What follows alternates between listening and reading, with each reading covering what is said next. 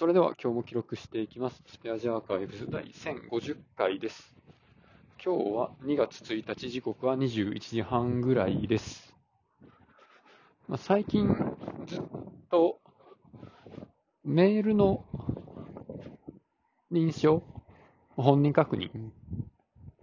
ていうんかな？なりすましじゃないかどうか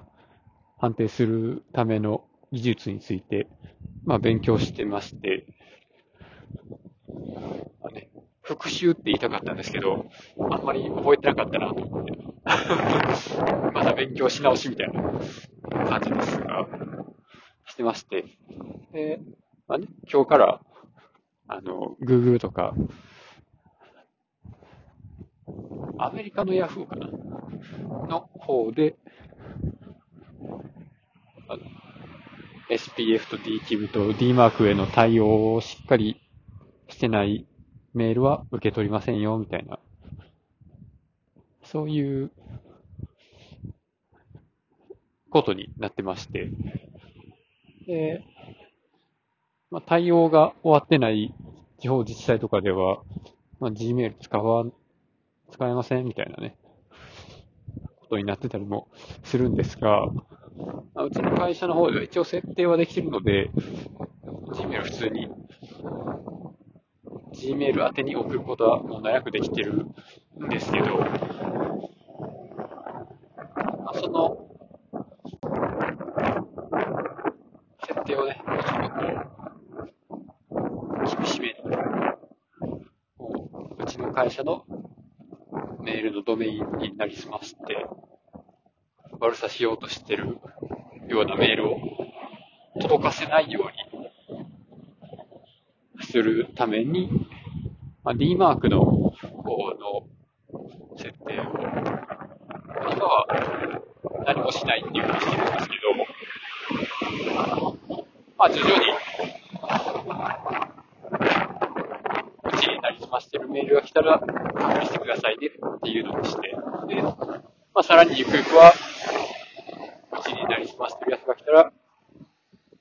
削除してくださいね。そういうふうに指定するように設定したいですね。で、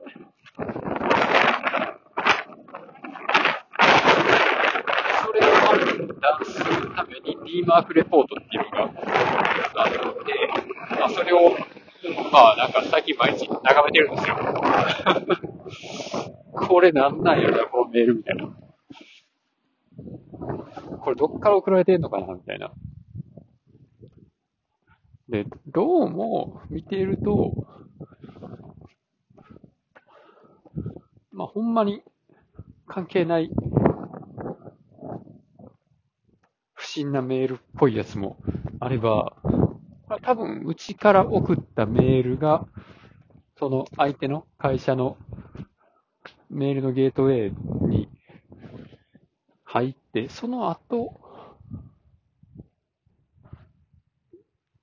別のメールのシステムに転送されたときに、差出人が変わって、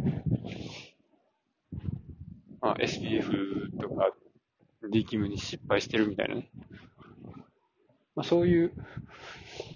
やつがあるなっていうのが、なんか分かってきて、で、まあ、RFC とか読んでると、